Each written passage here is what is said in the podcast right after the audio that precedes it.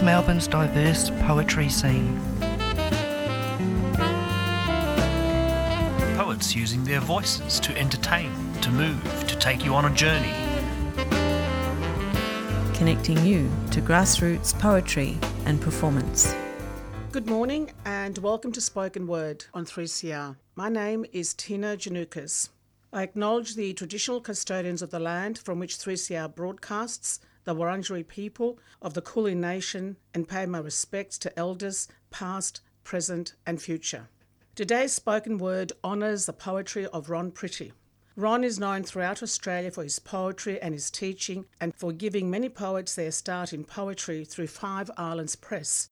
Ron has just published his new and selected collection, 101 Poems, through Pitt Street Poetry. To honour Ron's life and work in poetry, his friends and fellow poets, Kevin Brophy and Alex Skovron, will speak of the poet that is Ron Pretty and read some of their favourite works from 101 poems. Though Ron is not appearing on the show itself, he has provided spoken word with his thoughts about his life and poetry, which will be read by his friend Peter Francis, who also launched 101 Poems earlier this year. If you are listening to the on air show, you will hear a small selection of Ron Pretty's poems. But if you want to hear more poetry from Ron, you can download the extended podcast of today's show, where Kevin Brophy and Alex Skovron provide listeners with extra readings of Ron's poetry. And if you are already listening to the podcast, enjoy the extra readings. The on air version of today's show will also be available to download. Let's begin with Ron's reflections on his lifelong devotion to poetry, read by his friend Peter Francis. First, let me say how grateful I am to Tina and to Spoken Word at 3CR for giving me this opportunity to share some of my work with you and to talk about my life and poetry over a period of more than 50 years. I don't feel you can be involved with anything over such a long period unless you're deeply committed to it. As a youth, I was a bit of a drifter. I discovered fairly early on that I enjoyed putting words on paper, but for many years I wrote only in rare moments of inspiration. When I enrolled as a student at Sydney Uni, I was introduced to the poetry of W.B. Yeats, and his poems made a huge impression on me. His poem, Sailing to Byzantium, remains one of my favourites. That uni course, and the poetry it exposed me to, made a deep impression on me, and I began to take writing much more seriously. A few years later on, I spent a year in Greece, in a town called Serres, where no one spoke English. I had been a teacher for seven years, and suddenly now I had much more time to myself. I spent most of it burrowing deeper and deeper into poetry, reading as well as writing. After that, writing became something I did every day. I was discovering poets whose work fascinated me and showed me how much I still had to learn Yeats, Donne, Seferis, Bishop, too many to name here. After I returned to Australia, I began sending poems out and began to get acceptances. I got a lot of satisfaction from that, of course, but I realised it was the act of writing itself that gave me most pleasure. My process began with waiting emptying my mind to see what came. I sat in the evenings with fountain pen paper, watching words I hadn't expected rolling out. Poems flowed. Of course, when I looked critically at them next morning, many were nonsense, and even those that had potential needed several drafts before they became viable. But the whole process of writing and drafting was deeply pleasurable and has kept me writing over many years. Not long after I returned from Greece, I joined the staff of what became the University of Wollongong. While there, I joined the School of Creative Arts and we began to take in writing students.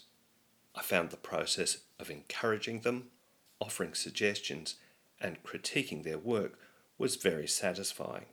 Sharing the work of other writers and exploring their techniques helped my writing as much as the students.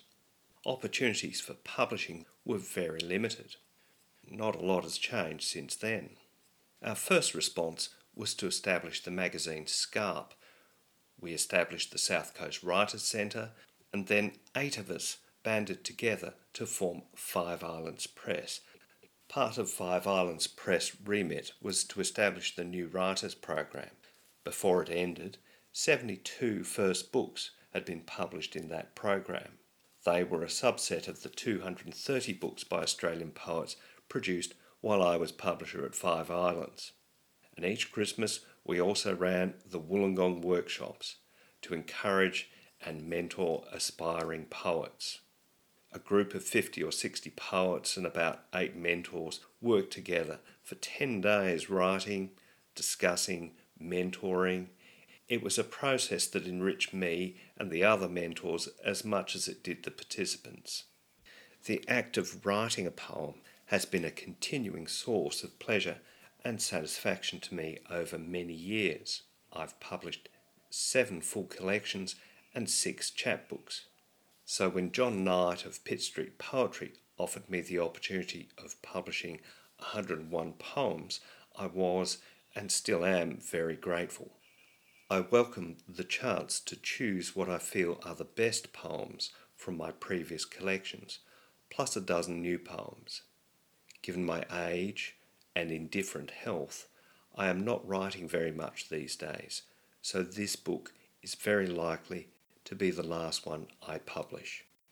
Choosing the poems to include has given me the chance to reconsider the themes and ideas that have inspired my writing over the years. You're listening to Spoken Word on 3CR. I'm Tina Janukas. We've just been listening to Ron Pretty's reflections on his journey in poetry, read by his friend Peter Francis. In the studio, his friends and fellow poets, Kevin Brophy and Alex Skovron, will talk to us about Ron and his poetry and read some of his poems from his latest collection, 101 Poems. If I may begin with you, Kevin, you've chosen some poems today from across his body of work from 101 poems. What has drawn you to those particular poems? What's drawn me to the poems I've chosen are the ways in which they characterise his voice. He has a strong and distinctive voice, and he has his way of making poetry. And I think the poems I've selected go some way to highlighting and showcasing that. When did you first meet Ron? Ah, well, Ron published uh, my first book of poetry back in 1992. So I first met him as, as someone who blindly, naively presented a manuscript, and miraculously, this man named Ron Pretty accepted it. So, Ron has uh, played a, a role in your life that he has played in the life of many poets. Yes, Ron, as we all know, was a publisher of many, many new, young, emerging poets. And not just the publisher, he mentored. And uh, through his new writing program, he took on every year for many years half a dozen new writers with their chapbooks published by Ron on tours across the country to present their work. So he was not only a publisher, but he took us out into the world and took our poetry out into the world and advocated for poetry. And you also taught later on with Ron at uh, Melbourne University, didn't you? Uh, yes, and in the lead up to that, there were 10 years of summer workshops at Wollongong University. And then after that, I was present at Melbourne University when Ron was teaching there and again mentoring students in the beautiful and lovely way that he is capable of. So I imagine the poems you've chosen today are meaningful to you as well. Yes, yes. I um, relate to and resonate with the voice that he can bring into his poetry. Would you like to read one of your first selections? I'd like to read a poem called Wombat, which comes from A Habit of Balance, published in 1988. A couple of the reasons I've chosen this is that it begins in the sensual world. The sensual, physical world is very much a part of what his poetry is about. It also makes observations of nature, but a nature that is somewhere between being wild and being tamed, and never being quite wild and never being quite tamed. And the other reason I've chosen the poem is that it tells a story, and Ron's poems very often are committed to telling a story. So, Wombat. Shivering with the need and fear of love is apt to make the boy forgetful. So when we returned from the grass beyond the road in the Royal National, or Pasho, Park, as the school kids called it, grass seeds on the blanket, shoes in hand, I wasn't surprised to see the doors left open. What did surprise were the trusting yellow eyes staring out of darkness in the back seat. Cats are dumped miles from home as alternative to drowning. Tamed wombats after they dig up the potato patch and novelty has given way to smell, are taken back to the scrub they came from. This one had kept its faith in humans as the easier way to food. Made generous by natural pleasures beneath the trees, I shut the door and took him home. There was some difficulty in explaining how I'd come by such an unsuburban acquisition, and my parents, the joys of youth long lost, soon tired of uprooted glads and holes beneath the steps. Apparently angry, but secretly relieved once the girl had moved on to indoor pleasures with someone else, I took the great brown, smelly lump to the local backyard zoo. Old Martin gave five dollars for my troubles, which I spent as consolation, playing the bandits at the local club. Every now and then I go to see the wombat, comfortably housed in his neat wire cage. I even saw the girl there once, but she only rubbed against her mate and smiled. It has that uh, wonderful sensibility I've always identified in uh, Ron's work. What is the next poem you've chosen? The next poem I've chosen is a poem called Afterwards. This comes from his Of the Stone collection 2010. And in some ways, it's a, a much more simple poem.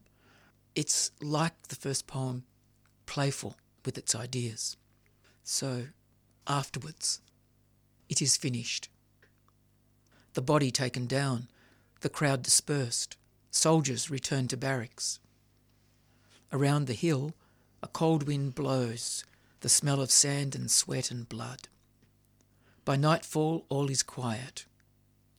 For the guardians, one question remains. They've put the body in a cave, a rounded stone at its mouth. What men have put in place, then men can surely roll aside. If the body stays, the cave becomes a shrine, we know, the centre of a cult. The crowd that came to see him hang will surely come to worship at the cave's mouth. Candles are lit and incense sprinkled there already. What men have put in place, men can roll aside. With the body gone, the emptied tomb, the cult will fade away. Disciples scatter and what threatened an upheaval becomes a minor incident of empire. Tonight, we move the corpse, place it safely in the earth, and so lay to rest the whole distracting business. That was a wonderful reading of that poem. Another poem for us? A third poem that I wish to read is titled Translation, and it comes from his collection The Left Hand Mirror, published in 2017. I think that by this, we might say later, phase of his writing, he has become more reflective and perhaps more emotional in a, um, a kind of um, intense way. He's attacking more complex questions. Perhaps I should contextualise the poem a little. Ron and his wife have adopted two daughters from Sri Lanka and this is about the meeting of one of his adopted daughters with her birth mother. Translation She could not speak to her mother when they met. She had just turned 21, but had never seen this small dark woman until then, except in photos. Harris sat beside her, his smile inviting them to break the silence. He would translate, he said, if only they had something to say. Mother and daughter looked at one another, tears on their cheeks. Tell her, she said to Harris, tell her I did not know where she'd gone, which country she went to. I used to watch the planes fly over, she said, and wonder where they were going, and if she was on them. Alana, for that was the daughter's name, reached out to her without a word. She took her hand. Visanthi, the mother said, that was your name. And still it is, the daughter cried. Tell her, she said through her tears, tell her that's what it is. Star sapphires falling as tears, and a second mother, in her pale silence, watching. Alana Visanthi, there in that room. Sri Lankan sun streaming in where mother and daughter are holding hands, having no language except its loss.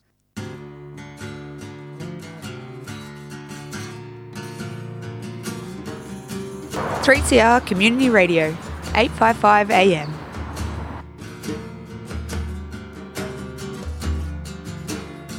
You're listening to Spoken Word on 3CR. I'm Tina Janukas and I'm talking with poets Kevin Brophy and Alex Skovron about the work of Ron Pretty. Today they are reading poems from Ron Pretty's 101 poems published by Pitt Street Poetry. Alex, you've also known Ron for a very long time like Kevin Brophy has. Well, unlike uh, Kevin, I didn't have the privilege of uh, teaching with Ron. We met around about 30 years ago in the early 90s, and a friendship developed slowly. And later on, in 99 and 2003, Ron published with Five Islands two of my collections, my third and fourth book. This actually enhanced our acquaintanceship, and we got to know each other a lot better. And um, because we worked together on those books, and it was a period of, of a friendship that continued to develop and blossom. I also launched a few books for Five Islands by friends, and that added another dimension. So, slowly over the years, although we didn't actually have an ongoing association and a continuing one, we did maintain contact constantly through that period. Sometimes, if Ron happened to be in Sydney and I happened to be in Sydney, then we would meet up there was a period when Ron lived in Melbourne, and then we were able to uh, indulge our friendship even more. And so that's how it was. And over the years, we, um, we followed and appreciated each other's work. You two have chosen favourite poems from Ron's 101 poems. What has drawn you to those poems? I think the outstanding reason for my having chosen the ones I did is the voice that always comes across with such clarity. Ron's poetry is an open hearted poetry. I think there's a great clarity, an honesty, um, even an intimacy sometimes. There are many personal poems. The poems that I've chosen actually reflect perhaps not as much Ron's personal story, but his meditations and his explorations, especially of history, perhaps myth, uh, by extension, philosophical issues, issues, existential issues, in fact. This cluster of poems that I've selected kind of worked together for me as a, a snapshot or a summation of some of the best that we uh, find and some of the most varied and interesting of Ron's work. I'd love to hear your first selection. I'm going to start with a poem called Of the Stone. It's a title poem, in fact, from the collection Of the Stone, Ron's fourth collection. What attracts me to this poem is the rhetorical unfolding of the language, the incantatory quality of the poem. It's a poem about many things. It covers the whole gamut of experience. It's life and love and loss, passage, and ultimately its mystery. It's actually a sort of a night music with its rhythms and shadows. One interesting point Ron's often has been experimenting over the years with different ways of structuring poems, and this one has an unusual formal approach. It's a poem of 51 lines, uh, 21 of which all begin with the words of the, and the other 30 lines are all indented quite generously. Of the stone, of the wash of moon across the grass, and the deeper shadows of the trees, of the bark peeling away in grey sheets from the gums, of the night never silent, the dust and the steelworks smoke, of the table vibrating under your arm as the aeroplane takes off, or the train grinds past, or the solid earth crumbles to a fault, of the thin sheets of moonlight gliding up the beach, whispering to those who stand there staring beyond the ships at anchor to the dark rim of the earth, of the grit that the wind carries and the winter sleet, of the fractured air before a thunderstorm, the atavistic view to the bruised hills, the trees shivering like vibraphones, and the wires allowed to the clouds. Of the 747 skidding and sidling between the cumulonimbus towers, the passengers bubbling in fear, the crew trying not to show it. Of the mountains hugely disappearing into fog, rounded cultures thinned to silhouettes, history reduced to lines of battle. Of the moment of recognition that feels like loneliness and the sharp fins of pain. Of the ache of remembrance, of reaching, unable to grasp the form that waits there now, or doesn't, or not for you. Of the love that has no root soil, of the loss that gives it strength, of the heart that aches for nothing but itself, the flow constricted into pain, the pulse arrhythmic, the gasp of love or recognition shaken down to fear, of the night that pulses on the pen, shivering the Rorschach blots for caterpillar minds to read directions and a faith. Of the edging outwards to an image lined with dreams, cross-hatched with need, the warmth of arms and thighs, the afterglow of sex, the thin wail of passion.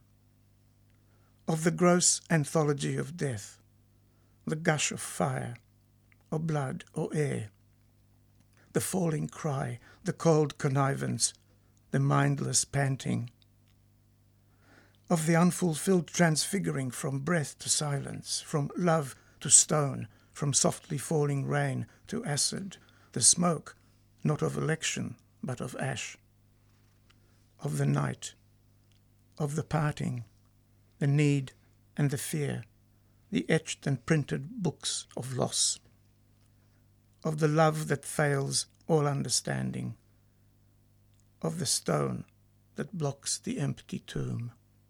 That's quite a remarkable poem. Yes, it's a dark poem in a way, and it seems to have been begun in flight, obviously from an aeroplane. It moves from there and hovers all over experience and all over time and memory and passage. What is your next poem? My next poem is from What the Afternoon Knows, 2013, and it is Theseus at 80. Now, this is a dramatic monologue spoken by Theseus, the Athenian hero, who reflects on life and love and especially on the failure of his memory, his fading memory, and in particular his fading memory of Ariadne. Ariadne was a princess, the daughter of Pasiphae and King Minos of Crete. She was uh, a young girl who fell in love with this handsome Athenian hero. Theseus had actually come not for her, but to slay the Minotaur. And it was with her help, that famous ball of thread, that he was able to enter the labyrinth where the Minotaur, which was a beast half man, half bull, uh, resided, kill the beast, and come out again, find his way safely. Having betrayed her father, Ariadne didn't see the point of hanging around, and Theseus spirited her off to Naxos, an island in the Aegean. And there the stories diverge. According to some versions of the legend, he left her there to die, or she committed suicide. The more common legend is that she was found by the god Dionysus, and they married. So, after that long preamble, here is Theseus at 80. I am in the third level of irritation, in the library of forgetting. I am reading the old scrolls in my head to find the names I can't recall. But that's not it. Something there is, I fear, that means to speak to me, that makes my flesh crawl in the stacks and statutes of the past. These files must open out to me, for what they hold betrays me in the dark, unleavened corners of my time. There, that tissue, feathery, almost transparent, a name I don't remember, an image of a face or body that only stirs a sense of loss. In Knossos, I, I must have known her once, or, or Athens, but nothing stirs above the loins. I search for names and look again for leads hidden in the labyrinth of years. My hands are covered in dust. I sneeze as tears trickle down my cheeks. And once the ferryman transported me to Naxos, that green island, where nightingales won't let you go to sleep. There was a girl. I'm in the third age of irritation.